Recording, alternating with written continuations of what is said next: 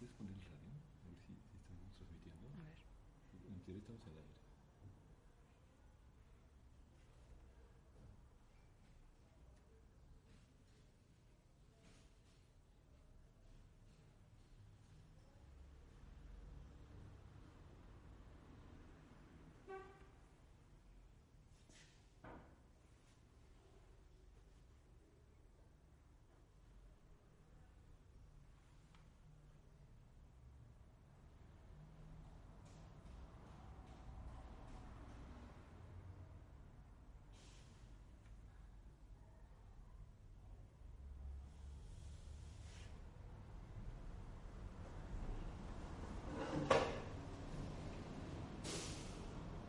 Bueno,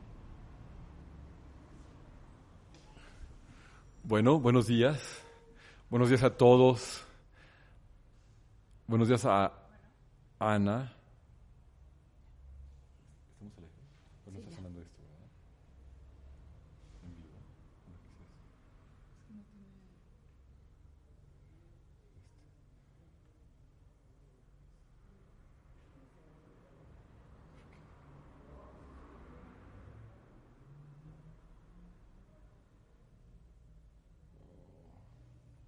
Es este.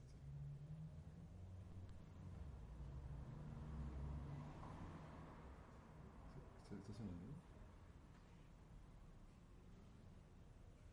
Bueno, buenos días. Buenos días a todos.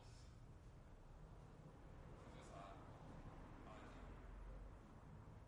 tiene como un retraso. Pero la música no se oye. Ah, espera, espera, espera. No pongas. No, la música no está.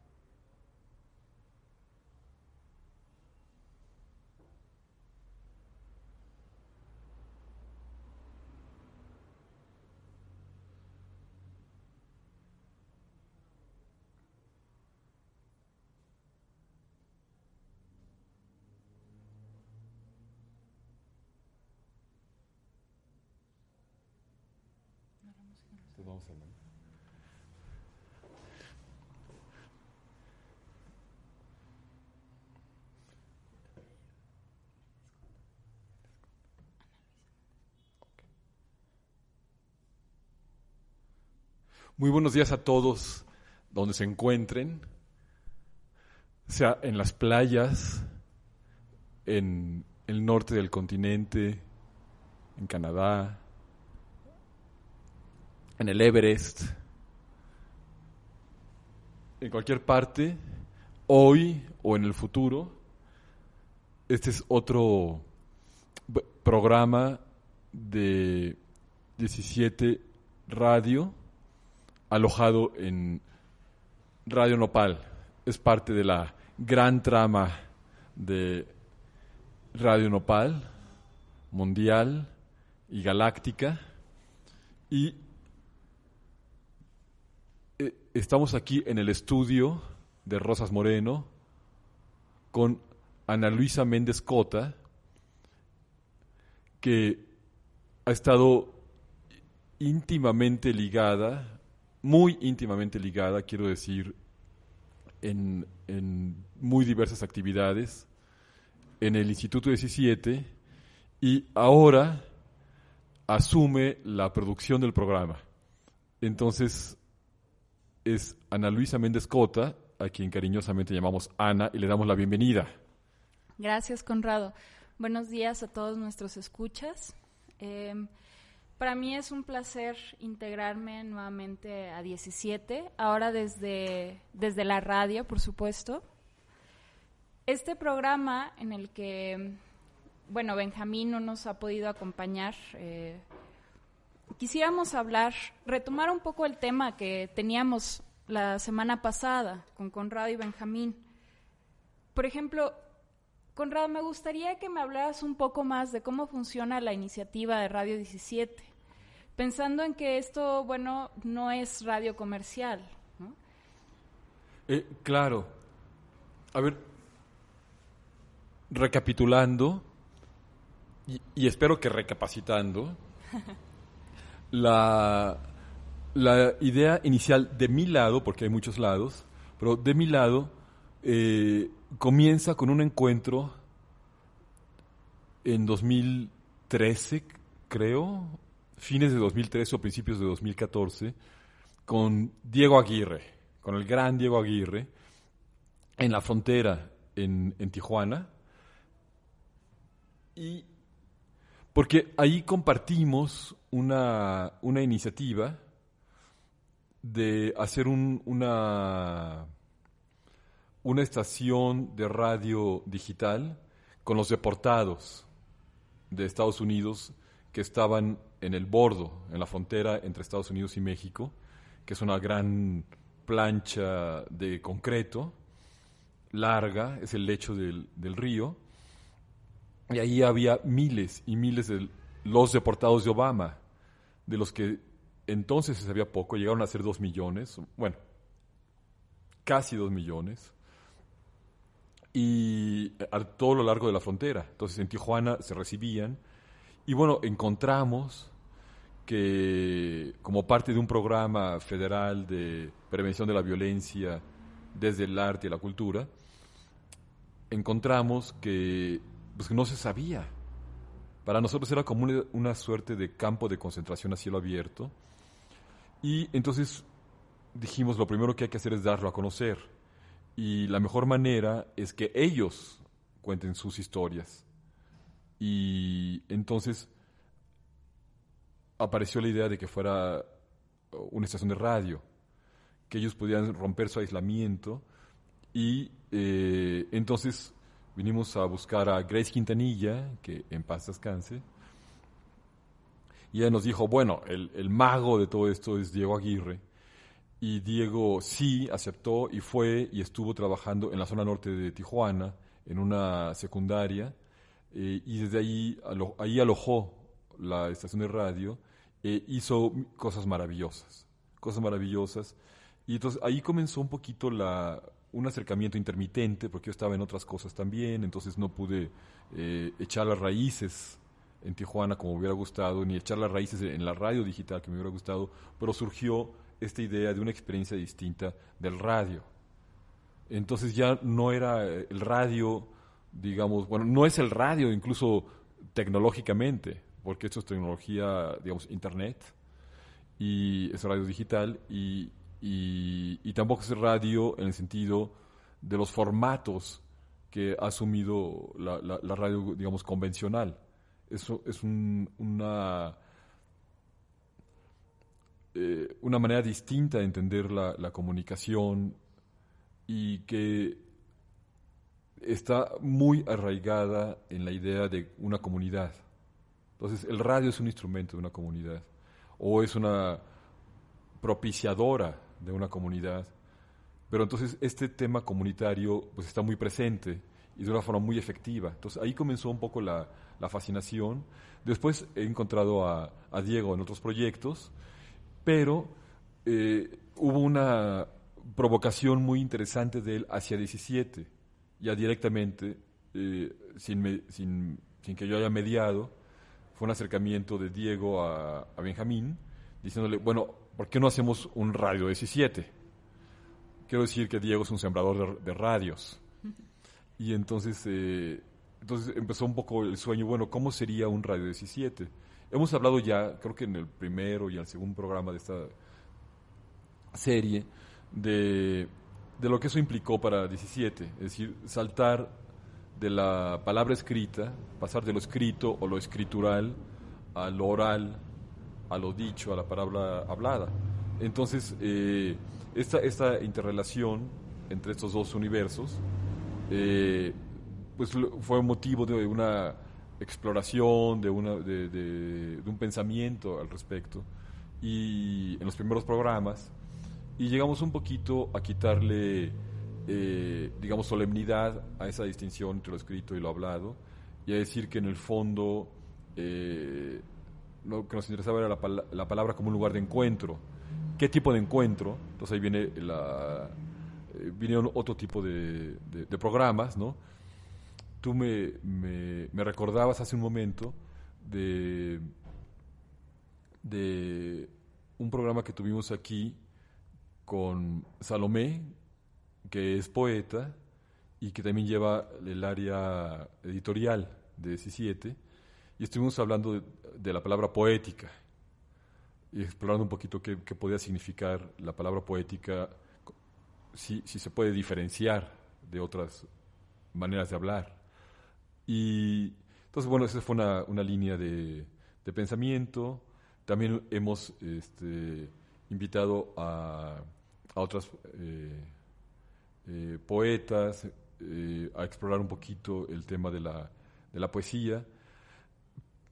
Pero vino Rocío Cerón, el, programa pasado, que, que, ella ha explorado la, la, relación entre poesía sonora y poesía visual y poesía escrita, y fue muy interesante conocer sus burbujas, pero quiero decirles a, a quienes nos estén oyendo que hace ya dos o tres programas, Ana, Ana Luisa Méndez Cota, ha estado escuchando el programa y ha estado tomando notas. Y entonces eh, ha sido muy feliz, la, han sido muy felices las conversaciones después del programa, eh, a las que da pie, a las que dan pie las notas de, de, Ana.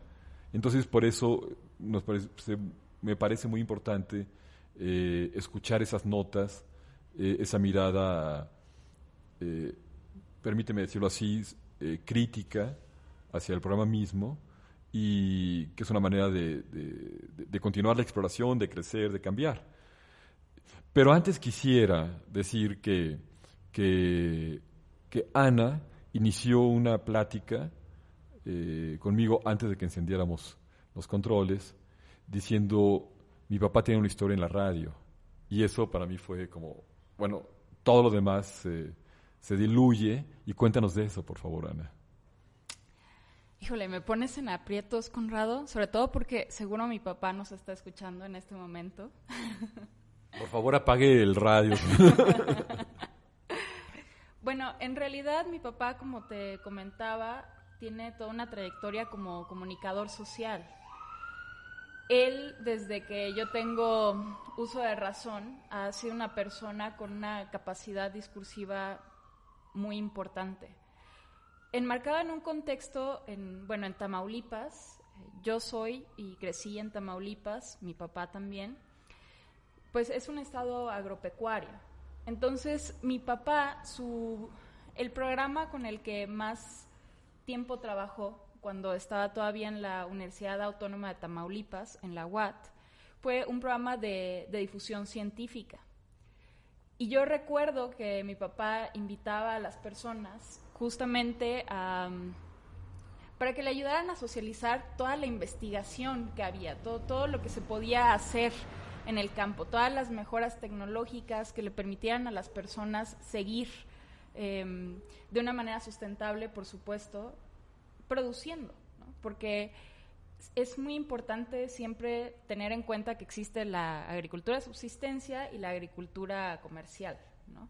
Entonces mi papá de alguna forma estaba ahí en medio tratando de hacer que, que no desapareciera la agricultura de subsistencia, lo cual me parece muy, muy importante. Quizás parecía que no viene tanto a tono en este momento, sin embargo, me parece que la radio como tal, es, no importa si es radio por internet o, una radio convencional, su principal objetivo es justamente socializar el conocimiento. Y Radio 17 permite socializar un tipo de conocimiento que no es tan convencional y sin embargo es, es muy importante y es, si me permites la palabra, inmanente. Es algo que, que perdura y que también podemos encontrar hacia nuestro interior y que debemos de ir trabajando y desarrollando de una manera pausada. No es, no es tan sencillo a veces explicar de dónde viene este proyecto. Sin embargo, por ejemplo, en, en, el programa pasado estábamos hablando sobre la diferencia entre el programa como tal y el ejercicio de la improvisación. Tú mencionabas justamente que la improvisación se presenta como una liberación, una liberación social, cultural, histórica y hasta personal. Esta esta liberación de la que nos hablabas la semana pasada también tiene mucho que ver con todos los movimientos sociales, todos los movimientos políticos, todos los movimientos de resistencia en los que estamos inmersos. Y estos movimientos no solamente son, son propios de la sociedad, sino también son individuales. Son movimientos a los que, ya sea mediante participación activa o pasiva, somos parte de, de alguna forma. Claro, claro, sí, digamos que eh, la, vez pasada hablamos mucho de, improvisación y, entre otras cosas, trazábamos una, una línea entre improvisación y liberación, que está en las raíces de la música de la India, para decirlo rápidamente, ¿no? y las raíces meditativas de la música de la India y la, el objetivo, digamos, de la liberación del samsara, ¿no? moksha. Y entonces eso imprimió, dejó una huella en la música eh, del, subcontinente. Pero también eh, hablábamos de la improvisación en el diván psicoanalítico, que, que no, creo, creo que no se dice improvisación, pero Benjamín refería eh, asociación, libre asociación. Entonces, y así estuvimos explorando la, relación de, de, la improvisación con liberación, y ahora tú pones el énfasis en liberación y desde luego traes los movimientos sociales. Entonces, el papel de las, de las radios independientes, de las radios comunitarias, en los movimientos sociales, pues ha sido enorme y sería increíble hacer un capítulo. Me imagino que nuestros amigos de Radio Nopal no solo están insertos, sino que han reflexionado sobre esto y sería pues fantástico. Ahí podemos, este, hay un anecdotario y hay algunas cosas este, que fue interesante, les puedo contar de la, mi participación en las radios libres de, Francia que estaban rompiendo el monopolio de la radio eh, en los años, en 1980, digamos, ¿no? y, en adelante. Pero, pero pero digamos que, en, esta nota que estás poniendo,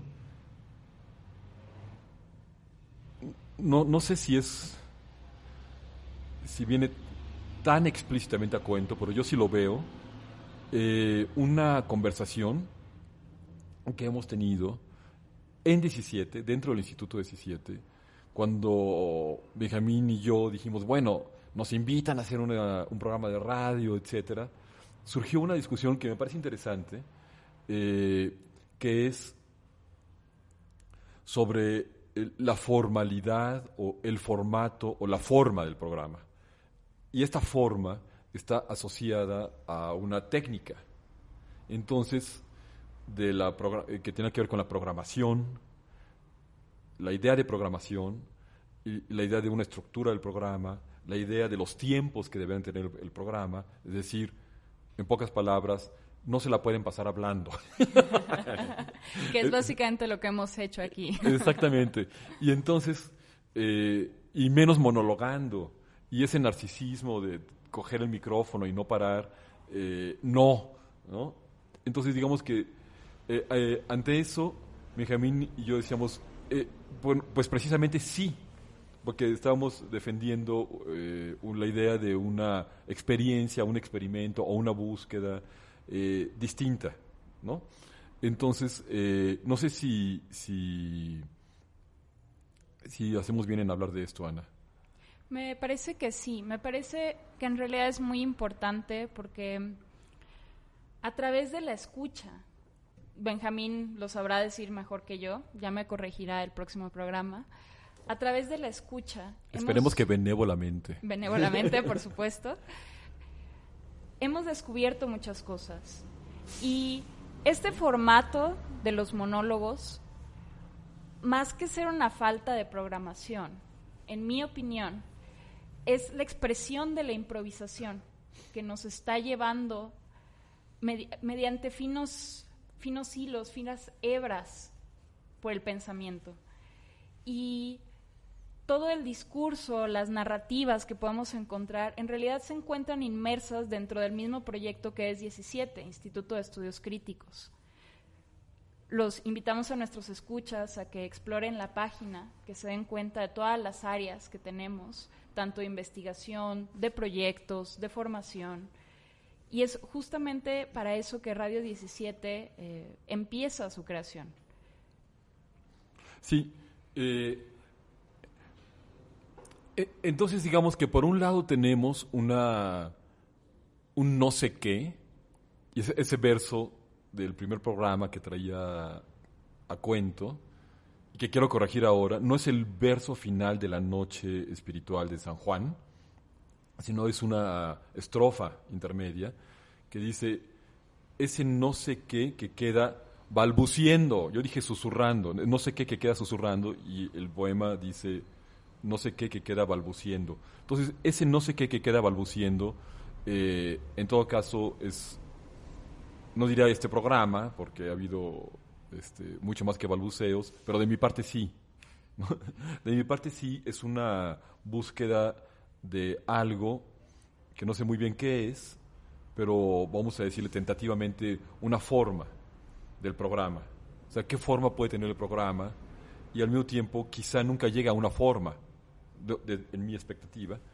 Pero por eso me parece muy afortunado, Ana, y aquí es el último giro de magia, y ya con esto ya queda todo revelado.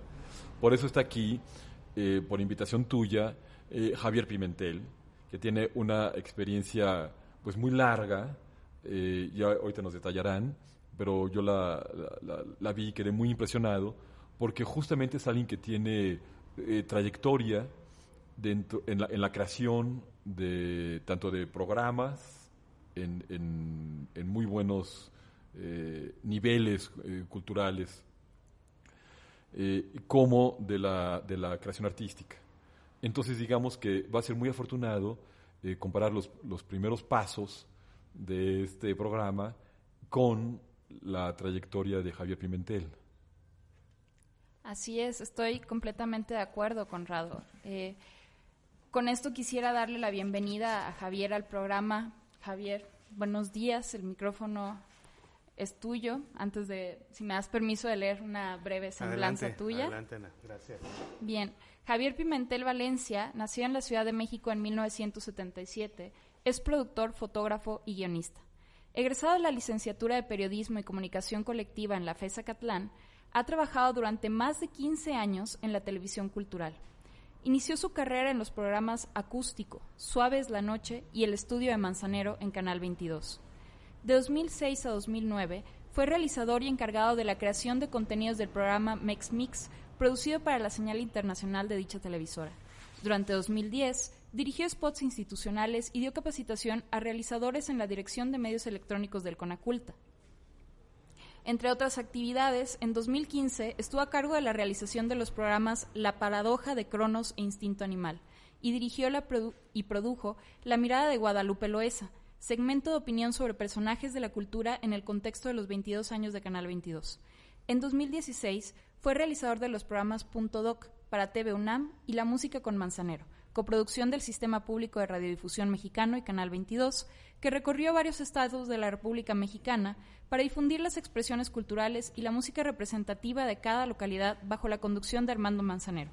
Actualmente, produce y dirige para TV UNAM la serie Gramáticas de la Creación, proyecto centrado en los procesos creativos del arte, la ciencia y el pensamiento filosófico, cuya primera temporada se estrenó en septiembre de 2017.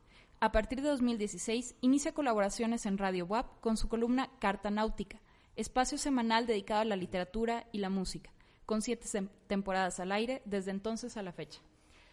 Muy impresionante, Javier. Muchísimas gracias por estar aquí, bienvenido. Hola, Ana, no, al contrario, muchísimas gracias por la, por la invitación. La verdad es que estoy muy contento de visitar este proyecto y, ¿sabes? Eh, ahorita que, que, hablaban sobre eh, la improvisación, el poder de la improvisación, y también eh, las posibilidades de la radio alternativa. Me parece que son dos temas importantes y yo también te diría que eh, me parece que la radio, sea radio alternativa o, o, o incluso la radio tradicional todavía ofrece un nicho capaz de hacernos imaginar, capaz de hacernos pensar. Y eso me parece, me parece algo que de entrada es intelectualmente, y cuando utilizo esta palabra la utilizo, digamos, en su sentido más lato, todos podemos este, eh, generar ideas, concebirlas, ejecutarlas. Eh, me parece que intelectualmente es mucho más enriquecedor. Y mira que te lo digo yo que he hecho televisión desde siempre, ¿no? Eh, a veces tenemos el inconveniente de estar muy sujetos a los formatos, a los tiempos y a un montón de imposiciones. O sea, es decir, tú tienes un proyecto al aire, un proyecto tuyo, un proyecto de televisión, eh, digamos que, que, se comparte en el espectro, ¿no? Eh, de los canales públicos o de los canales privados. Y, y, y a veces es, es muy poco probable que la audiencia sepa la cantidad de filtros por las que pasó ese proyecto, ¿no? Por no hablar de los infortunios por los que pasan esos proyectos, que son todos, ¿no? Pero eh, digo que me parece que todavía, incluso en esta época en que nosotros, cualquier ciudadano de a pie, es capaz de generar contenidos radiofónicos desde un teléfono, este, grabar un video en 4K, ¿no? Y subirlo inmediatamente a la red. Es decir, tenemos ahora ese, ese poder, esa facilidad, esa democratización que da la inmediatez. Pero eh, la televisión, digamos, como, como medio de comunicación sigue siendo todavía un objeto totémico, ¿no? Todavía hay como una suerte de reverencia. Y la radio, la radio alternativa, sobre todo la radio alternativa, pues ofrece unas posibilidades ahora, no solo de de ganar ciertos nichos, eh, de tener ciertas audiencias que, que efectivamente no, no, no, se encuentran, digamos, en concomitancia con las, con las ofertas de la radio comercial. Y entonces me parece que es allí donde es posible, para los que están de este lado, para los que están aquí en los micrófonos, poder diseñar, digamos, eh, contenidos con mucha imaginación, eh, lo padre de la radio, lo que a mí me parece que sigue siendo genial, es esa capacidad, te decía, de imaginar. Si tú tienes eh, los recursos, en realidad, digamos, más importantes, eh, son la imaginación, la generación de contenidos. Puede haber un montón, digamos, de... Puede estar en la mejor cabina, puedes estar en una empresa con una super infraestructura y eso no necesariamente te garantiza la generación de buenos contenidos. Yo diría que a veces al contrario, ¿eh? es donde eh, muchas veces se prueban ya formatos eh, muy gastados, formatos ya muy, muy convencionales, porque funcionan, pero no necesariamente incentivan la imaginación. Y me parece que es un momento tecnológicamente eh, susceptible de ser aprovechado por un montón de gente para generar contenidos sobre todo inteligentes, que te ayuden a pensar, ¿no?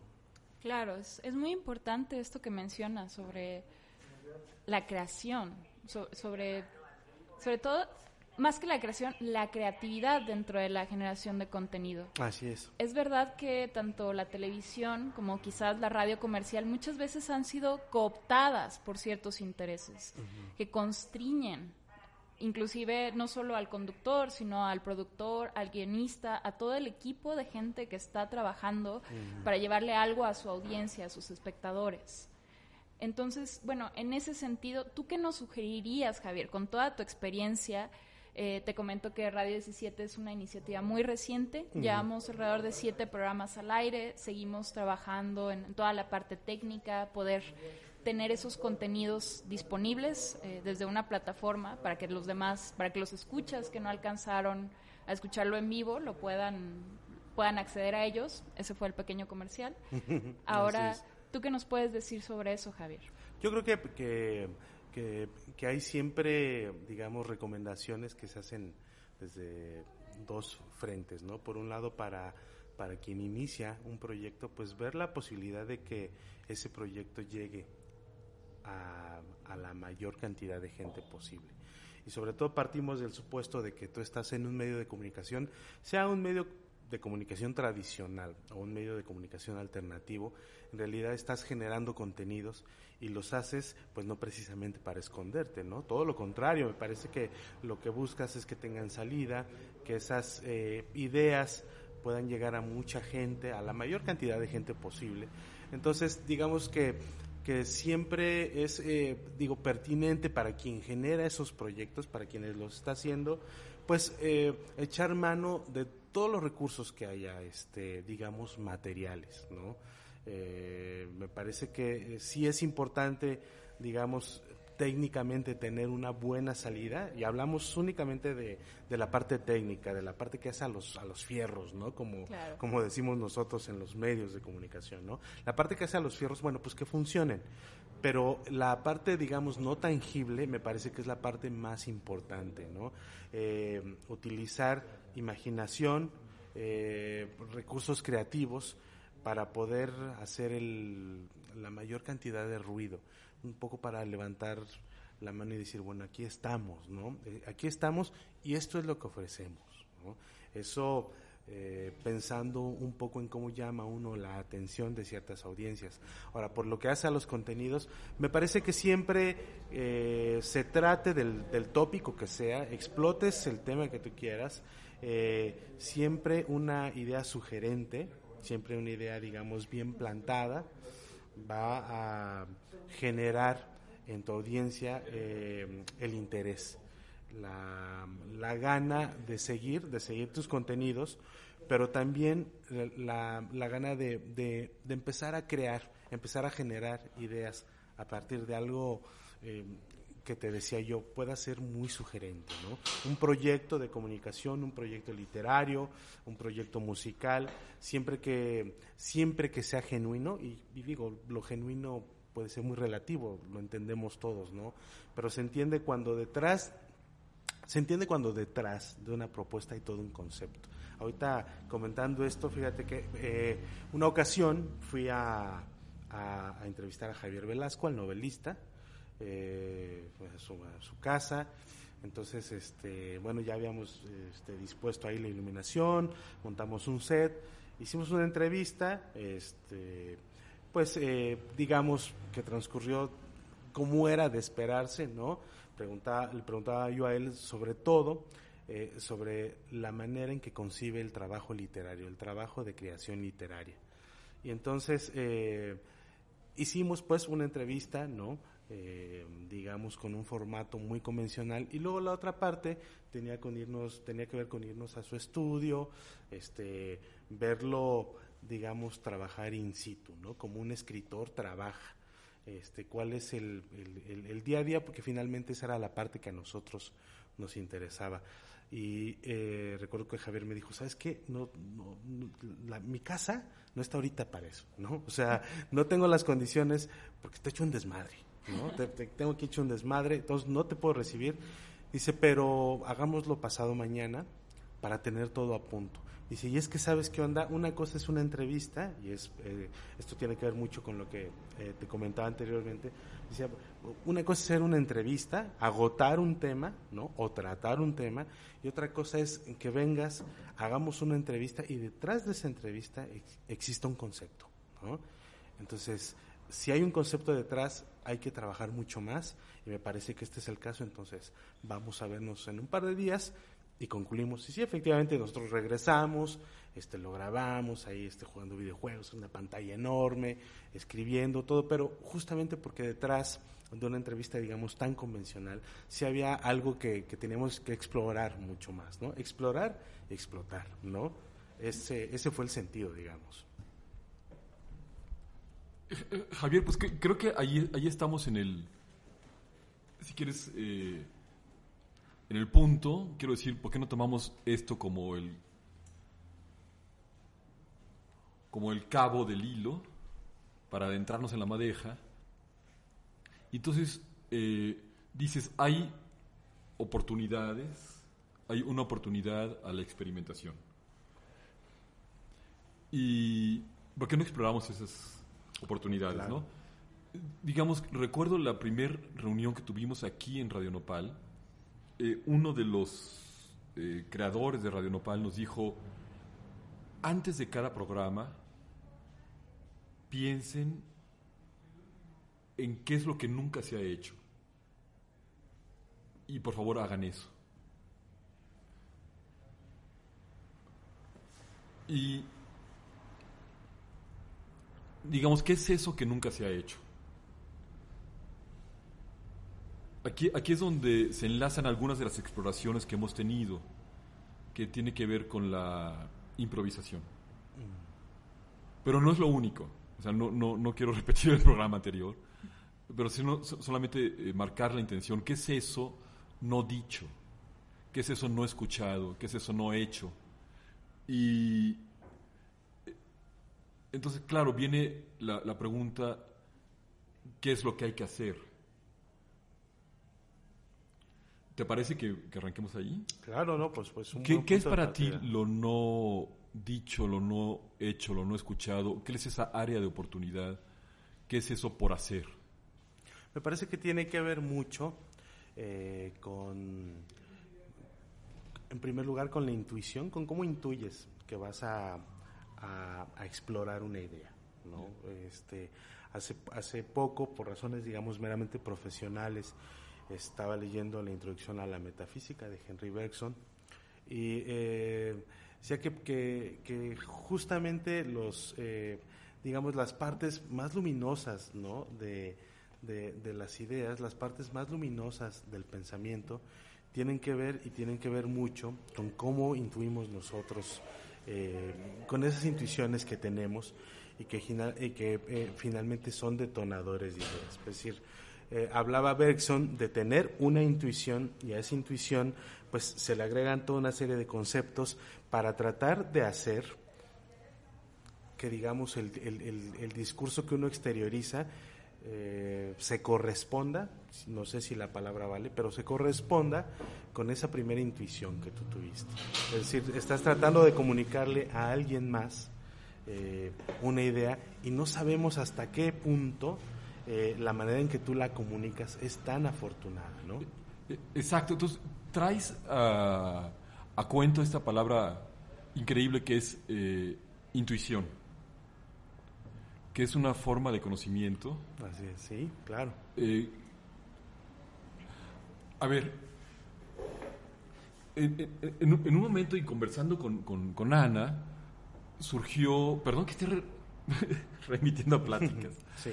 Pero digamos que aparece de pronto como que toda el radio o la mayor parte del radio, de la televisión, como bien dices, de, y, mucho de lo que ocurre también en redes sociales, eh, como aparece la palabra entretenimiento. Y ya es una palabra bastante discutible, porque entretenimiento entiendo yo que es una palabra de la economía, es, un, es una industria del, entretenimiento, ¿no? Es una palabra de negocios. Y entonces es la idea de convertir en espectáculo y de atraer la atención de la gente y de mostrar un punto de luz para que el insecto eh, se, se aproxime y, eso ha llevado, bueno, a muchas cosas, desde luego, ¿no? Pero una de ellas, me lo imagino así, a triturar a la palabra, a triturar al lenguaje, a triturar la conversación y meterla en formatos de una extraordinaria brevedad, rapidez, fugacidad, desechabilidad, eh, que son los formatos en los que normalmente trabajamos, ¿sí? cuando me invitan a un programa de radio. O sea, hay que ser extraordinariamente conciso ¿eh? y enseguida se pasa a otro tema y bien, gracias. Y, entonces todo se vuelve trivial, eh, desechable y en toda esta operación, si me lo permites, ¿y quieres decir algo? No, adelante, adelante, adelante. En toda esta operación, eh, algo que me, que me... Uno de los aspectos que me llama la atención es cómo se ha esclavizado a la palabra a su función de información. O sea, toda palabra debe ser información. Y lo que no es información ya es eh, desechable, es vago, es, es, el resto, es el residuo, es lo que sobra, ¿no? Información. Entonces, eh, por favor, interrúmpeme, ¿eh? y, Ana igual, ¿no? este, a ver, si, si esto es cierto, ¿qué es, entonces la pregunta es, ¿qué es información? Entonces, información, intuitivamente lo diría, que es algo que nos relaciona con lo real. Es un dato de lo real. Es decir, es algo que tiene alguna objetividad. Y entonces, ¿qué es eso real y qué es eso objetivo? Entonces ahí viene la, e, el interés para mí, porque ¿cómo puedes definir o describir lo real en oposición a qué? Son, yo creo que son eh, definir la realidad, me, me, debo suponer que es una de las cosas más difíciles que puede haber, porque en realidad lo que defines es tu realidad, o sea, la, la realidad tú la defines desde un punto de vista, desde donde estás parado y de acuerdo a tus referencias, ¿no? Y aquello que no entra, eh, pues que no entra, digamos, en ese, en, en, ese universo de referencias, en ese paisaje interior, ¿no? Eh, ocurren dos cosas, o queda completamente fuera de tu cotidianidad, eh, o eh, no lo incorporas, lo, rechazas, digamos, tácitamente, ¿no? Yo creo que abordar la, la, realidad siempre va a ser desde un punto de vista. No existe algo como la objetividad, y mucho menos en los medios de comunicación. y, y, fíjate que no, no tiene que ver con, con líneas editoriales. ¿no? Yo he tenido la, la fortuna de trabajar en lugares donde no ha habido eso, ¿no? O sea, sí te podría decir, eh, he, tenido, y es paradójico, eh, por ejemplo, el primer proyecto que yo produje, un proyecto, digamos, propio, era una serie que eh, estaba centrada en ir a los estudios de los escritores y ver cómo sucede el trabajo cotidiano. Eso era, así, digamos, en esas pocas palabras, ¿no? Entonces, pero bueno, era ir a lugares, este, eh, tratar un poco de meternos en la intimidad del escritor, ver eso que Roberto Bolaño decía, la cocina del escritor, ¿no? Este, y era muy interesante, algo padrísimo, y es un proyecto que además se hizo eh, para Canal 34, el director de Canal 34 en la época en que a mí me aceptaron el proyecto era el actual gobernador de Oaxaca. Nunca, nunca, nunca platiqué con él, porque claro, tú llevas un proyecto a algún lugar y eh, siempre hay filtros, ¿no? Siempre hay, primeras eh, instancias a donde llega un proyecto, ¿no? En este caso, bueno, eh, hasta donde sé, y me parece que todavía es la estructura que mantiene eh, radio y televisión mexiquense hay un director general, o sea, tanto de la parte de radio como de la parte de televisión, y luego ambas tienen un director, ¿no? Que es con quien tú llegas, ofrece un proyecto, lo ven, lo ven los directivos, lo se va al director y finalmente te, dicen va o no va, Este, y, y bueno, yo había llevado un piloto, yo siempre que llevo un, un proyecto a ofrecer, lo llevo ya terminado este, por ejemplo, eh, ahora el que estamos haciendo para TV UNAM, este es un proyecto que lleva, o sea, no hay incluso una sola nota que no se haya hecho exprofeso para ese proyecto, ¿no? todo, eh, digamos que procuro que vaya todo ya empaquetado como para que vean cuál sería, cuál sería la salida al aire. De un contenido. Eh, yo llevo un, un, programa piloto y en ese programa piloto estaba Mario Velatín, estaba Javier Velasco, y estaba Ángeles Mastreta. Entonces, a mí, eh, eh, bueno, traigo toda esta colación un poco por, por el hecho de, la libertad, ¿no? De lo, de lo que hablamos, de, la libertad de contenidos, de creación. A mí lo único que me dijeron, este, me dijeron, ¿sabes qué? Este, nos gusta, hagámoslo, hagamos una primera temporada. Solo hay una cosa, que el primer programa sea igualito al piloto. O sea, pero que no sea el piloto, ¿no? Que sea igualito al piloto. Entonces, fue para nosotros un reto hacer coincidir otra vez las agendas, ¿no? Que estuviera Mario Velatín, que estuviera Javier Velasco. Ángeles Mastreta no está en México, pero estuvo Mónica Maristain, ¿no? que acaba de hacer un libro. Este, estaba en ese momento trabajando en El hijo de Mister Playa, una de las biografías más completas que he leído sobre Roberto Bolaño. En ese momento estaba trabajando en ello, fuimos a su casa a verla tomar mate, este, eh, conectarse vía internet con la radio argentina que la ama, ¿no? Este, con, con, digamos, todo el rock callejero argentino, algo padrísimo. Eh, hicimos un primer programa y eh, cuento todo esto porque fue la única condición que nos pusieron. Este, los escritores que tuvimos podían decir lo que querían, le podían inventar la madre quien fuera, ¿no? Nosotros nos damos toda la libertad creativa que quisiéramos y nunca se nos dijo absolutamente nada. O sea, eh, y hay lugares que uno podría considerar más libres, mucho más abiertos en cuanto a criterio, y no sucede. Y me ha tocado. O sea, y me ha tocado en lugares donde, donde lo que se debería de poner, digamos, este, en primera instancia en la mesa es la libertad creativa. Y no ha sucedido, ¿no? Es decir, es, es muy relativo el hecho de, de, cómo puedes trabajar, pero sí, en efecto, me parece que este, por un lado está la, libertad de cómo desarrollas tú un proyecto, ¿no?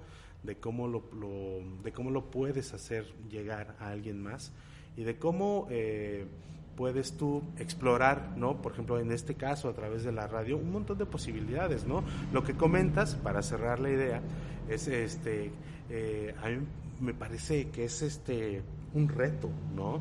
Que les digan, bueno, antes, antes de, de, salir al aire, piensen que no se ha hecho, ¿no? Qué difícil, en realidad este, es mucho más complejo de lo, de lo que uno pudiera pensar en, primera instancia. Pero por otro lado, para quien hace contenidos, pues todo un reto, ¿no?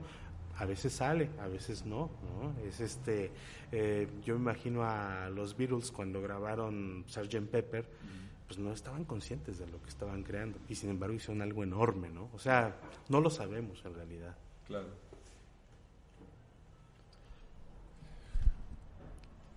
A ver, es que yo, yo veo aquí a Ana y pienso en la, en la, en la cantidad de notas que, que, ha tomado, eh, que son muy interesantes. Por ejemplo, la, la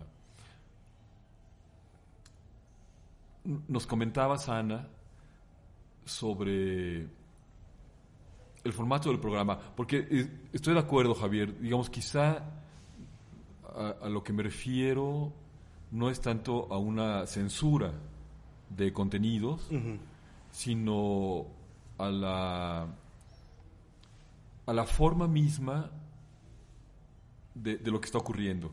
Y esa pregunta en cuanto a la forma misma es una pregunta culpable, en cierto modo, porque... Porque, a ver, pensábamos un poco con Benjamín, que espero que sea uno de los tres que nos está escuchando en este momento.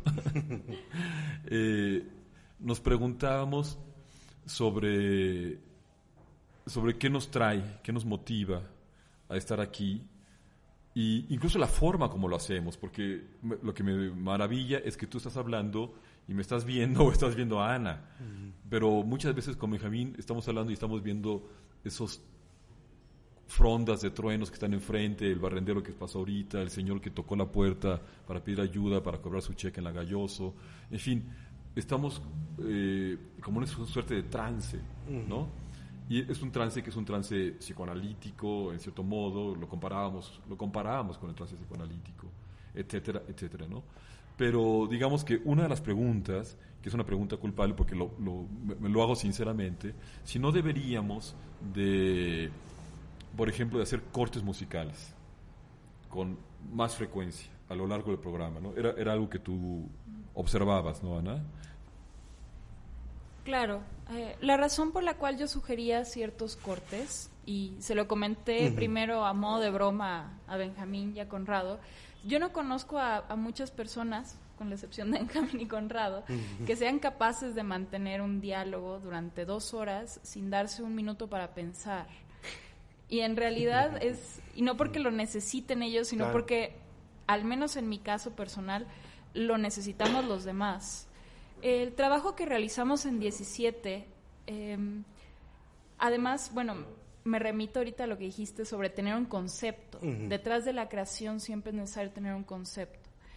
El concepto o los conceptos que rigen a 17 desde su íntima relación con el psicoanálisis, la teoría crítica, eh, estudios que podrían ser em, considerados como, como si fueran algo que está que anda en boga, por ejemplo, nuestra área de estudios críticos de la discapacidad. Sin embargo, es es un área única en sí misma, justamente por el corte crítico que tienen. El concepto que tiene 17 o los conceptos que tienen 17, sin embargo, sí dan para dos horas de monólogo, sí dan para una conversación continua. Entonces, en ese sentido, bueno, las distintas observaciones que, a las que hace referencia Conrado, que yo he hecho, son observaciones que tienen que ponerse siempre se tienen que estar balanceando entre qué es lo, convencional, qué es lo que hacemos aquí, qué es lo que queremos y cómo lo podemos trabajar. Mm. Sin embargo, bueno, yo, yo voy a insistir con el corte comercial. Eh, justamente es, es, un placer para mí estar aquí, estar conversando contigo, Javier, contigo, Conrado, eh, todos los jueves que, platicamos en, este espacio necesitamos un poquito de tiempo para cerrar los ojos y empezar a interiorizar toda esta información. Es un poco eso, es un poco esa encrucijada en la que por un lado estábamos Javier y a la, que nos trae Ana y en la que sinceramente estamos, porque podemos ir en una dirección o en otra o en muchas. Y entonces estaba pensando, me quedé pensando, imaginando, como tú dices, ¿Qué, qué, ocurre cuando entras a la cocina de Mario Bellatín, por ejemplo, ¿no? a quien el Instituto 17 le dio un doctorado honoris causa en enero ¿no? de, de, este año? De este año. Entonces es un querido compañero del instituto, amigo, y entiendo el reto y la dificultad de meterse a la cocina de cualquiera, a la cocina de Doña Mari, si quieres, ¿no? Claro, sí, sí, por supuesto. Pero entonces, ¿Qué, ocurre? O sea, ¿cómo entras con el radio? ¿Era un programa de radio o de televisión? De televisión. ¿Cómo entras con la televisión a esta intimidad creativa de alguien?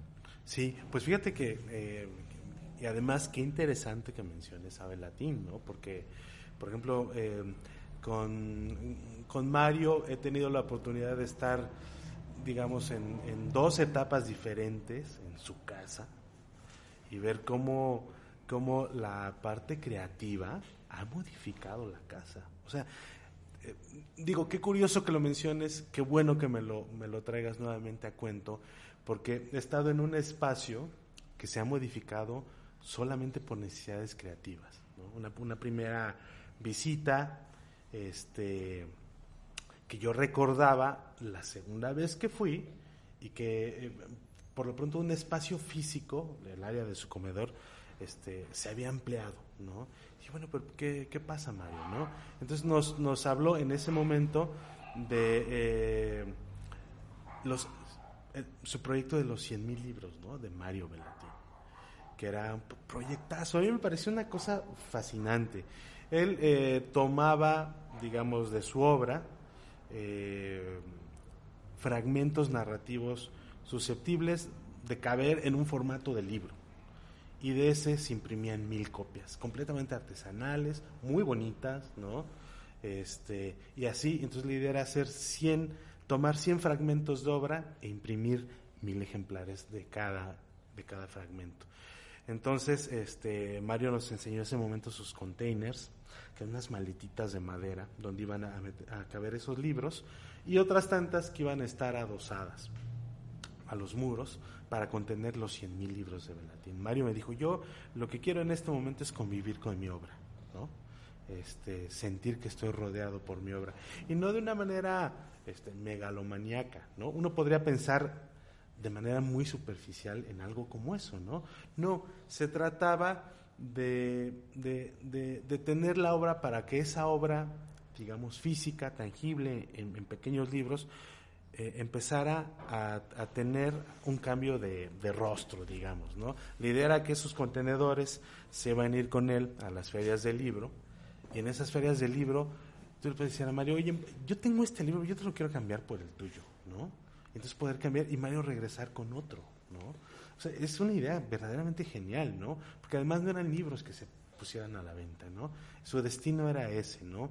Este, circular en anaqueles, este, con lectores, digamos, fortuitos, que de pronto, eh, con los que puedes tú intercambiar un libro, meterse a la cocina de un, escritor, y descubrir algo como eso, es decir, que la literatura no solamente sea el ejercicio solitario, en, en la mayor parte de los casos, de, como decía Maurice Blanchot, es cómico y miserable, es una cita que me encanta, ¿no? Es cómico y miserable que la angustia que abre y cierra el cielo necesite para manifestarse la actividad de un hombre sentado a una mesa, trazando letras en un papel.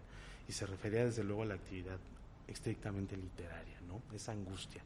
Eh, no, eh, en el caso de Mario, sí, digamos, esa angustia en el lenguaje, para seguir con los términos de Blanchot, pero, pero que la obra fuera algo más, que significara algo más. Y eso para cualquier lector es fascinante, ver eso, ¿no? Y, este, y bueno, y la otra parte, pues fue generar con Mario, eh, digamos, una primera cuota de confianza, y digo, qué bueno que lo mencionabas, porque eh, con Mario yo grabé el piloto. Antes de, y, y cuando tú haces un piloto con alguien, lo más probable es que te digan no, porque no va a tener salida en ningún lugar, ¿no? Si yo quiero hacer un proyecto, vamos a ver si jala, ¿no? Entonces llegué con Mario y dijo Mario, órale va, no, hagámoslo, ¿no? Que sea posible. Y este y se grabó y después cuando el programa fue una realidad, digamos, en pantalla, pues fue él el primer invitado, ¿no? Eh, esa parte de que te comentaba de su proyecto de los 100.000 libros de Mario Velatín, este, y luego la otra parte que tiene que ver con, con, la cotidianidad, con la cocina del escritor. Es decir, yo siempre necesito un perro al lado para escribir, decía Mario, ¿no? Mm. Un perro al lado, siempre un perro al lado.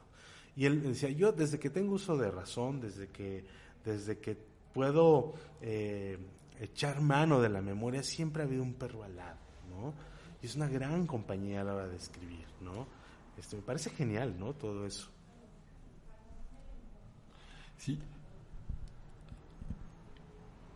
es que esa cita de, de Blanchot me, parece fascinante y me lleva, digo, antes de, decir por qué, me lleva a preguntarme por qué quisiste entrar a la cocina de los escritores. Específicamente, por ejemplo, ¿por qué quisiste entrar a la cocina de Mario Bellatín? ¿Cuál era como el deseo o la curiosidad que estaba detrás? Pues yo creo que lo, lo, que les diría Ana Conrado de manera completamente inmediata, pues la admiración, ¿no? Tú, eh, yo me acuerdo que cuando, cuando escribí ese proyecto, ¿no? Es decir, eh, yo decía, si lo hacemos, este, que podamos visitar a los escritores que te han movido como lector, ¿no? Entonces, ahora, e, eso, digamos, por la parte personal, por la parte, digamos, del proyecto como tal, la idea no era tanto de hablar de la obra del escritor. Es decir, yo no iba, porque el, programa tenía un formato tal que antes de entrar con los escritores, lo que había era una semblanza bio-bibliográfica. Entonces ahí estaban, digamos, como quedados ya de antemano sus datos generales y los nombres de la obra. Y a mí no me interesaba que eh, la, audiencia, la posible audiencia de, ese, de esa serie, porque fue una, fue una serie que hicimos eh, con tres temporadas al aire, el interés no era que conocieran determinado libro de un autor. Es, esa parte no era importante en realidad, ¿no? Ni siquiera este, cuál era el título más representativo, no la parte, digamos, toral para nosotros, el, pilar que sostenía ese proyecto era ver cómo era el proceso creativo de cada autor. Y cada autor tiene un, proceso completamente diferente y eso es lo que los hace fascinantes, ¿no?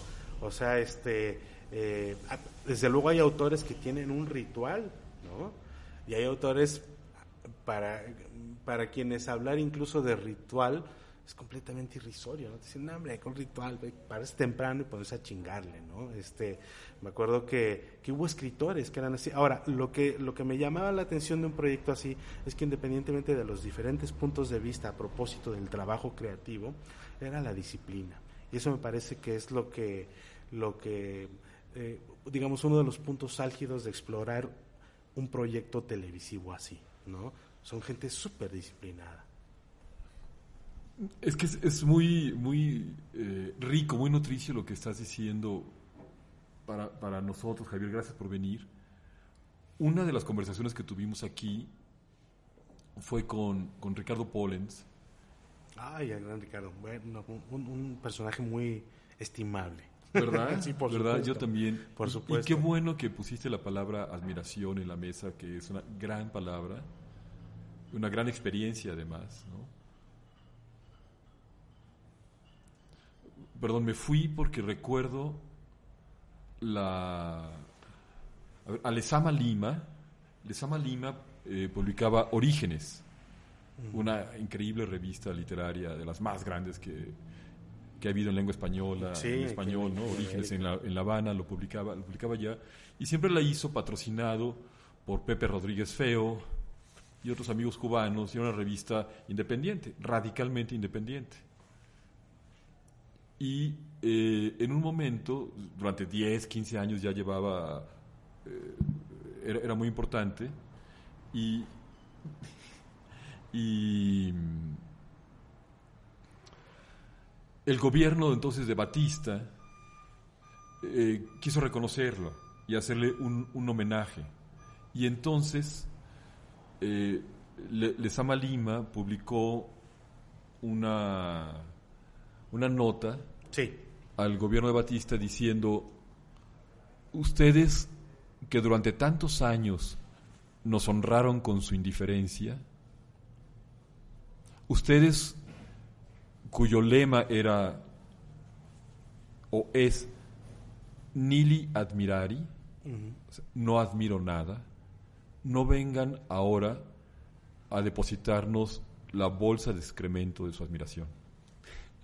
Fue, un, rechazo al reconocimiento oficial de una revista independiente, es el orgullo del poeta, pero, pero eso fue una distracción por la palabra admiración que, que que tanta falta hace. Pero, digamos, a, donde quería ir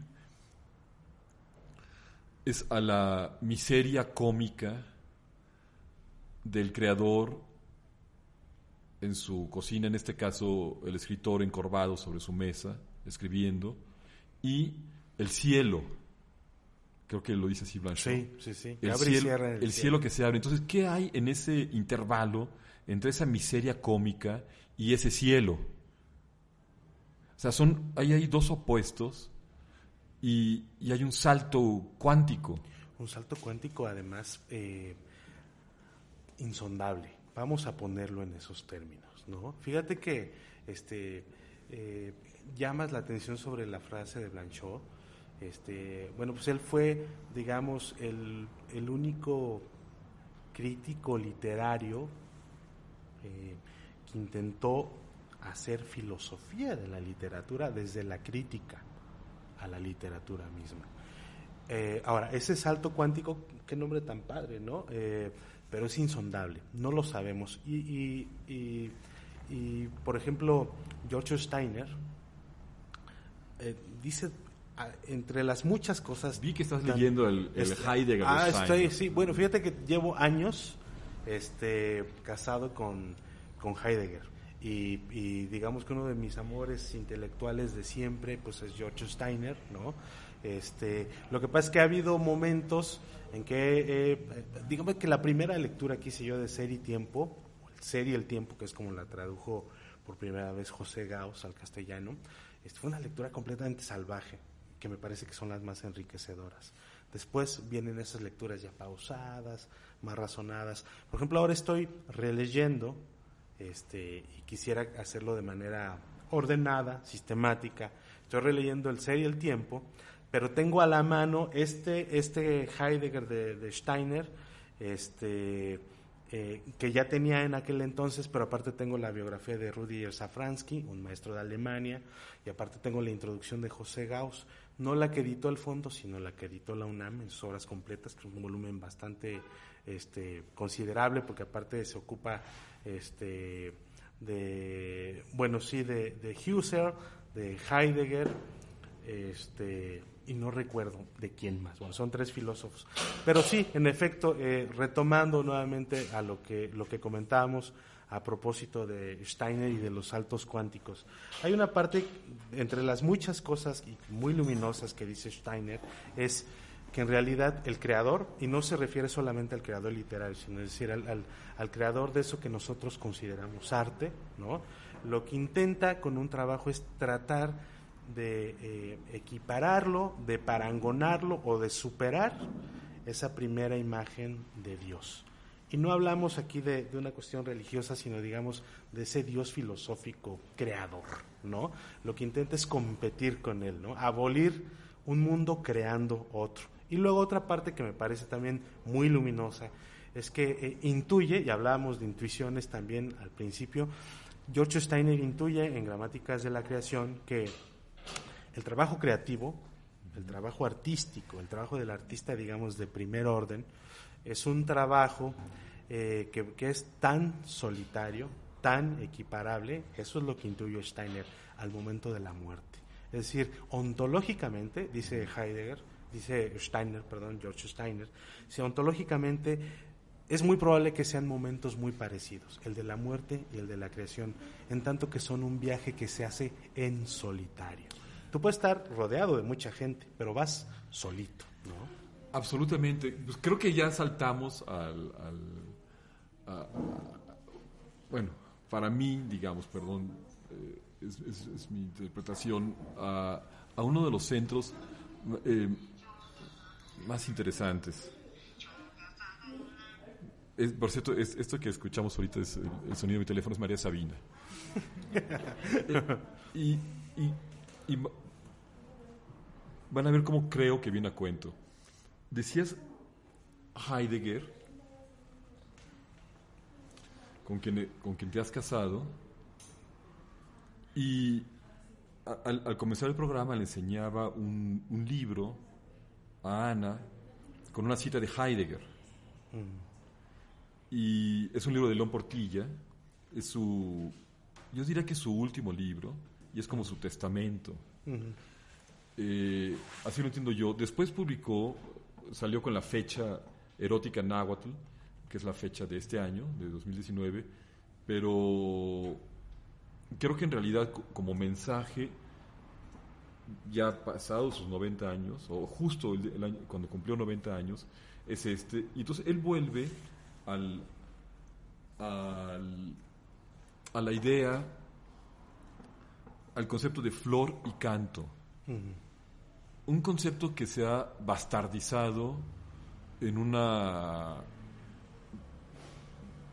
en baratijas nacionalistas, eh, mexicanistas horripilantes, pero que entendido como lo entiende, y ahorita si quieren, si les interesa, podemos entrar un poquito más a cómo lo entiende León Portilla, para mí se conecta con esto de con este concepto de Heidegger que es eh, Liftung.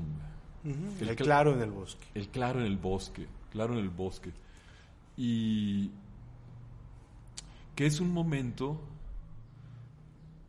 que Heidegger eh, identifica dentro de la reflexión filosófica o al que se accede a través de la filosofía en su caso, y que los filósofos antiguos griegos quizá también se referían a esa experiencia como aletheia. Letos es el, velo y aletheia es cuando el velo cae. ¿Y cuál es ese velo? El velo que separa al ser de sí mismo.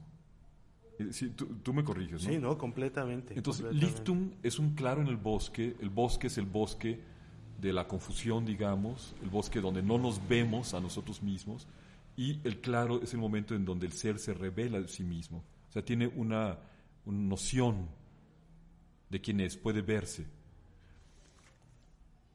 ¿Estamos No, bien? com- completamente de acuerdo. Y esto que mencionas del velo, ¿no? Por supuesto, ¿no? Era ese, siempre este, este eh, idea filosófica de que eh, la realidad la tenemos enfrente y probablemente las ideas sobre la, la realidad misma son las que nos impiden ver esa misma realidad, ¿no? O sea, es, es tan paradójico y, y- claro, Heidegger apostaba por el ictum, ¿no? Ese claro en el bosque, este, y eh, justamente lo que, lo que menciona Steiner, ¿no? Este, tanto, tanto Heidegger con el ser y el tiempo como Wittgenstein, ¿no? Con el Tractatus, eh, lo que intentaron fue replantearse todo desde el principio. ¿no? De- Por eso Heidegger hablaba de la destrucción de la ontología anterior a él. ¿no? Claro, claro. es un poquito, digo, en, en- si fuera esto como una ola que, que revienta contra los acantilados, este, este sería el último quijarro que queda ahí dando. Exactamente, que, sí. eh, eh, sería un poquito esta microscópica diatriba contra el espectáculo, contra la televisión, el radio, su manera de describir una realidad, etcétera, etcétera, ¿no? Entonces, y la necesidad de demoler montañas de, de esas realidades, ¿no? Y cómo hacerlo. Entonces, eh, pero quería, bueno, ahí se cierra el paréntesis. Quería volver a, a- a León León Portilla, Portilla. y déjenme tomarlo como vehículo. Este concepto flor y canto es algo que relaciona el canto, que aquí debe entenderse como la, la capacidad de la especie de hablar, que desde luego tiene un nivel máximo, que es el nivel del poeta. Y la cita que, el- que León Portilla hace de Heidegger es un- es- se refiere a un ensayo de Heidegger que se llama Acerca de la experiencia del pensar, que salió en 54 y dos años después publica León Portilla su filosofía náhuatl, que todo el mundo se reía y decía, bueno, es que la filosofía es griega y de origen griego y occidental y no tiene nada que ver con ni con los egipcios, ni con los persas, ni con nadie. y, y- y fuera de eso todo es religión y es otra cosa, es mito. Entonces, eh, digamos, León Portilla dice, hay una filosofía náhuatl y que nos habla ahora y que nos habla desde la discusión en la que está Heidegger. Entonces es muy interesante. Claro, sí. sí, Porque la tesis de licenciatura de León Portilla fue sobre Husserl, eh, la fenomenología. Entonces, eh, a ver, lo que dice Heidegger en ese ensayo que tanto le interesó en los años 50 a, a León Portilla es, hay tres posibilidades para el pensamiento. La más buena, perdón, déjenme abrir aquí, dice la más buena y provechosa, buena y provechosa, es la de la poesía. Otra, rara, que rara vez ocurre, es cuando el pensamiento se vuelve contra sí mismo. Y la tercera, que es la más peligrosa, es justamente la de la filosofía. Entonces, bueno, pone estas tres rutas y eso le da pie a, a- a explorar a la poesía como forma de conocimiento, porque Heidegger enseguida dice, hasta ahora, dice Heidegger, Ajá. hasta ahora ha estado oculto el carácter poético del pensamiento. Carácter poético del pensamiento, quiero pensar, y casi en contra a lo, a lo que ha venido después, des- después de Heidegger, digamos, en una, una de las corrientes del pensamiento alemán, es eh, volver la filosofía analítica, más bien inglesa, ¿no? pero filosofía analítica, a la ultrarracionalización del conocimiento. Y cuando habla del conocimiento poético, es un conocimiento que no está basado, anclado en el racionalismo. Puede estar anclado en la razón, pero no, no en el racionalismo. Entonces, bueno, con este pie y en tobogán, bueno, ese es el lado canto, ¿no? De la ecuación flor y canto es el lado canto. Lo, lo que es muy interesante es el lado flor. O sea, el lado flor es la percepción de la realidad. El subtítulo del libro de León Portilla es Otra forma de percibir la realidad. Es la percepción de la realidad no ordinaria, no la realidad del día a día y del sufrimiento y del lamento y de la jeremiada, como él dice, bueno, dice jeremial, dice eh, un jeremías, este, que nos hace lamentarnos del cambio climático, de las huellas de carbono que dejamos, de, del- de la, de la delincuencia organizada, de Trump, o sea, de todo este mundo, descrito como lo real. Y es otra manera de relacionarnos con la experiencia donde se nos revela la belleza del ser, la alegría del ser. Y para los antiguos nahuas, dice León Portilla, esa experiencia era la más importante. Pero para quienes la vivían, no, no quedaba claro si eso era lo real o no. ¿Qué era lo real? Porque obviamente ellos vivían en un mundo de guerras, de, de- de castas, por decirlo así, de, de opresión, de tributos que tenían que pagar, de abusos, no había derechos humanos, desde luego. Entonces vivían ese, ese, ese horror, pero al mismo tiempo vivían la flor. Entonces, por cierto, y aquí este, hubo una pequeña disertación con Ricardo Pollens acerca de María Sabina, yo creo, y estoy pasmado leyendo a León Portilla, él en algún momento lo, lo deja ver, pero como una pequeña duda y pasa por encima, y en realidad hay que pasar por encima porque no es importante, pero si tú sustituyes flor por hongo alucinante, todo queda muy claro.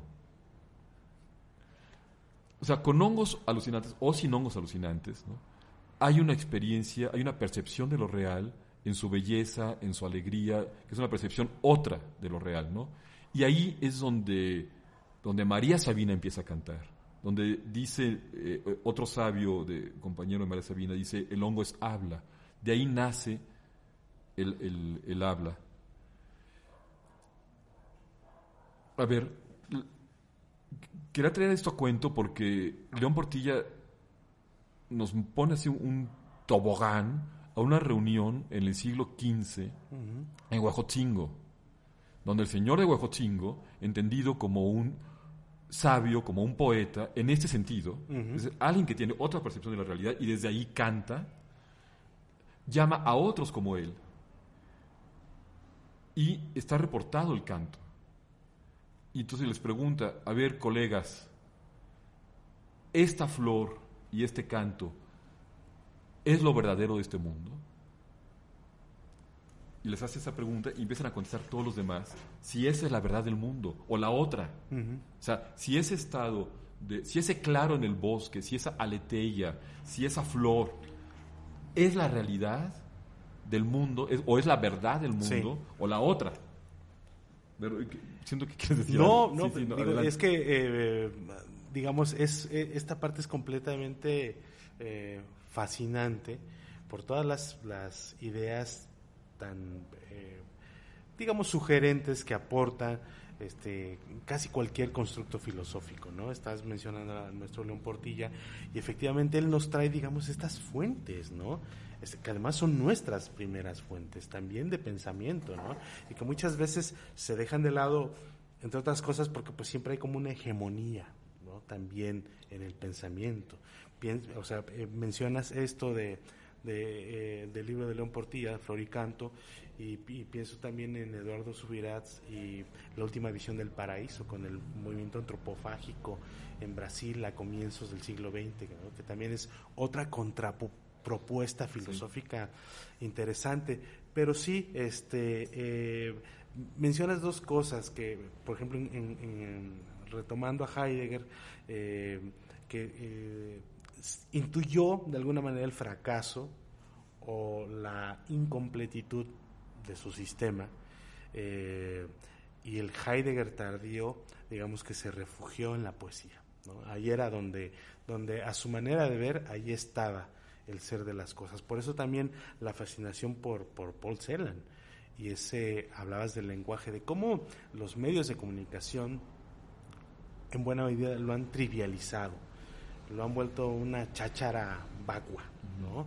Eh, y cómo eh, justamente por, digamos que el camino de Heidegger en términos del lenguaje iba completamente hacia el otro lado, ¿no? A recuperar, digamos, a ir a las fuentes prístinas del lenguaje cuando se pronunció por primera vez, ¿no? Cuando estaba completamente cargado de significado. Decía que ese debería ser, digamos, el, cometido del hombre, ¿no? Regresar a ese hogar. ¿No? Ese hogar, digamos, cargado de, de, significado. Y por eso la, la, fascinación por Celan, cuando decía en su famoso verso, ¿no? Este, eh, un lenguaje al norte del futuro. ¡Wow! ¡Wow! Sí, es un lenguaje al norte del futuro. Yo, yo, me quedé con tu Blanchot y la miseria cómica del escritor y ese cielo. Entonces, digo, sobre la miseria cómica, no, tengo nada que añadir más que verme a mí mismo y, y, ver todo el espectáculo fascinante de esta calle, que es hechizante y al mismo tiempo es es miserable. Pero ese cielo, ese salto cuántico desde aquí, de esta realidad descrita así, a ese, a ese cielo que ve Blanchot y que quiero relacionar con lo que tú eh, decías de la admiración. Es decir, eh, yo creo que si uno admira algo es ese cielo no sé si, estoy forzando la... O sea, cuando te preguntaba, bueno, ¿qué buscas en la cocina de, los escritores. Y me decía, bueno, llego ahí por admiración, por admiración ante una obra. Pero esa obra puede ser una admiración trivialmente literaria ante un artesano que escribe con un increíble estilo y que cuenta cosas muy interesantes pero quiero pensar que en esa admiración hay algo más, porque tú estás hablando de algo más. Eh. Claro, sí, no, un proceso creativo, pero sabes como que, como, más bien yo lo, yo he pensado, ¿no? Eh, por ejemplo, que tanto la, poesía, probablemente la, la, elaboración de palabras más difícil, pero más concreta que pueda hacer el hombre, pero también la literatura, este, digamos, entendida como, como novela, como cuento, ¿no? como ensayo, como filosofía, ¿no? Decía Borges que en realidad él leyó chiquito filosofía y él no sabía que era filosofía, él pensaba que era una rama de la literatura fantástica, ¿no? Entonces, por eso era tan grande, era enorme Borges, ¿no? Pero eh, sí, el proceso creativo, pero sabes como que, Conrado, como una reelaboración del mundo. Esa es la parte que a mí me interesa. Más allá del buen estilo o el mal estilo de un escritor, que sea genuino, ¿no? Que sea de las tripas. Antes de, lo que va a comentar Ana, este, todo esto me recuerda, y, justamente después, mucho tiempo después, eh, eh, leí El arte de perdurar del maestro Guriat, y decía, pues él se pregunta, ¿por qué Alfonso Reyes, siendo quien fue, no dejó un libro perdurable? Dejó joyas, obras maestras diseminadas en muchos libros. ¿Y por qué Juan Rulfo escribió dos? Y es un monumento, ¿no? Porque Juan Rulfo escribió con las tripas. O sea, lo que, lo que tenía que decir lo, lo, vació en dos libros. Y, y, a Reyes lo contuvo la manera, los modos, digamos, la buena prosa, el buen estilo, el oficio, pero no fue Alfonso Reyes, ¿no? Era Alfonso Reyes, pero sí toda esta, hablábamos de cómo la, las ideas, los conceptos a veces, a veces no te dejan ver la realidad, pero incluso a ti no te dejan ser como eres, ¿no? Este, ¿Por qué no? ¿Por, qué no dejó una obra maestra, no? O sea, una obra que, que, fuera reconocible. Entonces, Alfonso Reyes, si piensas en el conjunto de la obra, que además es enorme y muy valiosa, pero no hay un libro, o sea, no, dice, este es el libro de Alfonso Reyes, ¿no? Este, es Paradiso, ¿no? Le está Malima, ¿no? Este, 100 años de soledad, el otoño del patriarca, ¿no? por ejemplo, ¿no? para, para este, Blanchot, ¿no? Maurice Blanchot, pues, falsos pasos, el diálogo inconcluso, libros que, que, definen, que pintan de un trazo a cada autor. ¿no? Adelante, Ana. Wow, pues qué, qué, conversadora estamos teniendo. Eh, bueno, nada más para recapitular. Sí. Hemos estado hablando entonces de la intuición, del proceso creativo y su libertad, así como la percepción y por supuesto la subsecuente construcción de la realidad. ¿Cómo, les pregunto a los dos, a ti Javier, a ti Conrado, cómo creen que podríamos llegar a determinar esta realidad aparente? ¿no? De, ¿Cómo la podríamos hacer más visible? Eh, me parece que a veces se nos escapa entre las manos, es líquida. ¿Y cómo podemos contrarrestar, por ejemplo, la hegemonía del pensamiento cuando ni siquiera estamos conscientes de mm. ello? Eh, como mencionaba Conrado, uno de los vehículos eh, más bonitos sería a través de la poesía, como, como es en el trabajo de León Portilla. A mí me parece que, como decía Javier, se trata de volver al inicio, en realidad. En ese sentido, considero que esta conversación, en realidad esta serie de conversaciones que hemos estado teniendo, nos encuentra en un proceso creativo constante, un proceso que busca deconstruir y reconstruir la realidad. Conrado, adelante, adelante.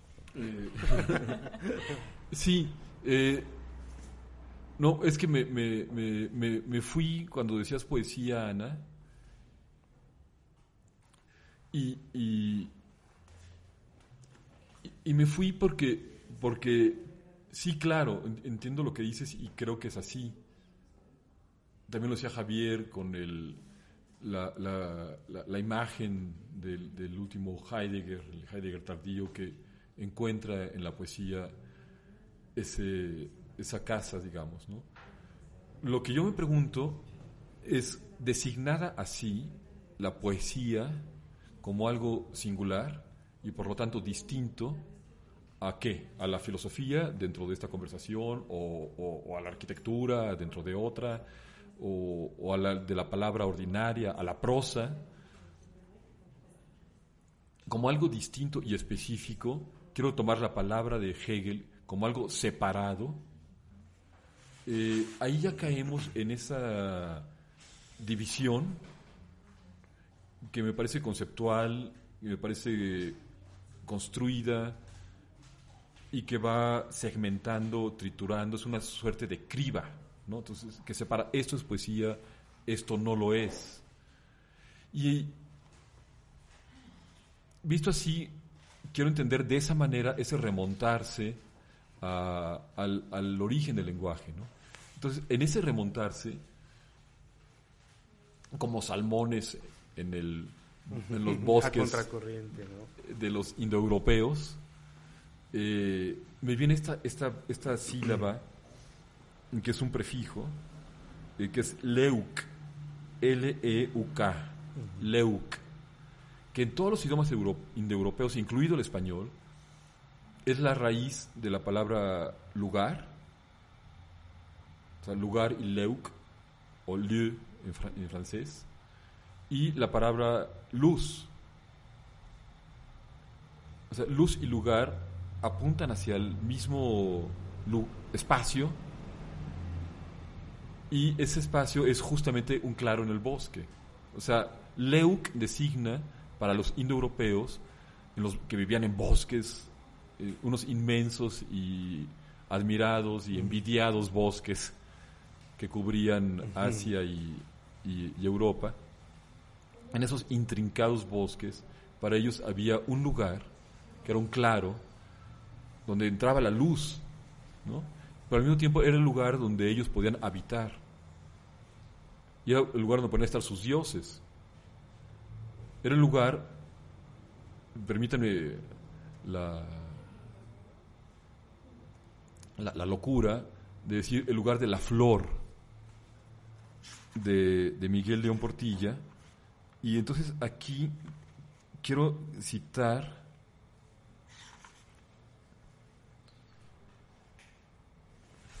este, este que es un, un, un poeta pues no, no, anónimo, sí, estoy confirmando que sea anónimo, eh, muy antiguo, antes de, desde luego de Nezahualcóyotl y todos ellos, y entonces dice, atraviese yo aquí el bosque de abetos, donde están los pájaros Tinitzcan, donde habita el rojo quechol, que es otro pájaro Ahí se inclinan resplandecientes de rocío, como los rayos del sol, ellas se alegran ahí. Las ramas de los abetos llenas de rocío y el sol que entra por las frondas y ilumina. Y entonces interrumpe León Portilla y dice, recordaré aquí que siendo yo muy joven, adentrándome también en un bosque, tuve una experiencia muy parecida. Era de mañana y las ramas de los árboles se, se inclinaban brillando cargadas de rocío y formando pequeños arcoíris por obra de los rayos del sol que entraban en el bosque. Esa experiencia inolvidable la tuvo también el cantor a quien se debe este poema. Y luego ya continúa el poema, después de la interrupción de León Portilla, y dice, ¿acaso allí, en el bosque, veré a las flores? O sea, encontraré esa, ese estado de unidad y de felicidad y de belleza y de alegría y de sabiduría. Entonces, lo voy a encontrar aquí. Dice, si me las muestran, o sea, si yo encuentro ese estado aquí, llenaré con ellas mi regazo y así saludaré a mis amigos. O sea, estoy dispuesto a compartir esta experiencia con mis amigos. Entonces, digamos que ese Leuk es un lugar donde la luz, déjenme decir, como conocimiento, eh, y, el espacio, la, experiencia, ¿no? Y el lugar se unen. Los, los sabios, digamos, que se juntaban en Huejotzingo, en el siglo XV, decían, bueno, no sabemos qué es. Sería interesante luego entrar en esa conversación, es un mm, diálogo, es un diálogo como los de Platón. Pero dicen, no sabemos qué es, pero sin duda, dicen ellos, tiene algo que ver con el Señor, que es el dueño del aquí y el junto. Que esa es una deidad antigua, del aquí y el junto, quiere decir donde no hay separación entre el aquí y el allá. Si más allá de los conceptos binarios de yo y tú, ¿no? Entonces dicen, no sabemos qué es, pero tiene relación con eso. Entonces, digamos, si se entiende así la poesía, entonces todo lenguaje, toda palabra se remonta a lo que estamos aquí llamando poesía, y entonces poesía pues viene a ser una trivialidad, viene a decir, es todo. todo es una creación poética, ¿no? No, pero es que mira, qué bueno que lo, lo eh, sacas a luz, y nunca mejor dicha la palabra, ¿no? Sacas a la luz un poema como estos, porque además hablamos de la intuición, ¿no? Y, y, un poema como este, eso es lo que nos comparte, una intuición, esa experiencia que comenta León Portilla que tuvo de joven, esa es una intuición. Este, ¿Cómo, ¿Cómo nos la comunican? Pues a través de la poesía, ¿no? Me parece que ahí es eh, un vehículo que nos dice algo más que simplemente palabras bellas, ¿no? Porque además creo que, creo que puede estar bastante mal entendida o trivializada la creación poética vista desde ese punto de vista, ¿no? De que diga cosas bellas. Más bien dice cosas reales y todas son de carácter intuitivo. Y eso es lo que me parece, eh, digamos, importante. Borges, que también lo, trajimos a cuento, este, en su nueva refutación del tiempo, fíjate, Borges odió completamente su primer libro, ¿no? El fervor de Buenos Aires, y lo, desterró de su catálogo. Y la misma suerte corrió el idioma de los argentinos, pero del idioma de los argentinos nunca dejó eh, de, de, hacer mención, sobre todo cuando hablaba del tiempo, que para mí es el gran tema, ¿no? El tiempo este, un texto justamente en su nueva refutación del tiempo donde él dice, no, en una esquina, y ni siquiera remonté como, como pudiera pensarse las aguas del tiempo, sino más bien intuí que un momento era exactamente a uno anterior, muchos años atrás. Estaba yo en el umbral de la eternidad. Una intuición, ¿no? Y eh, ¿a dónde, cómo, cómo se comunica eso? Pues generalmente con, la palabra poética, decíamos no trivializada, sino como un vehículo de verdad, o como decía Harold Bloom, ¿no? Este, eh, solo en momentos, solo en raras ocasiones, en contadas ocasiones, momentos muy raros como el del enamoramiento, la poesía nos lleva a la comunión con el otro. Pensar lo contrario es bello idealismo. ¿no? Solo una pequeña anotación acerca tanto del poema que, nos leyó Conrado, el fragmento que nos leyó. Me parece muy curioso que mencionas que la poesía, bueno, en, cierto sentido lo puede ser todo.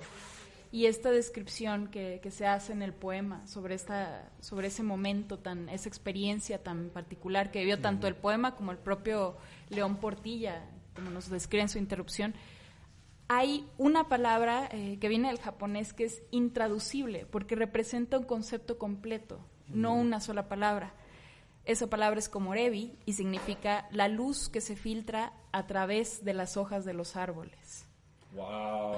una palabra que es la poesía completa. ¿La puedes repetir, Ana? Komorebi, luz que se filtra a través de las hojas de los árboles.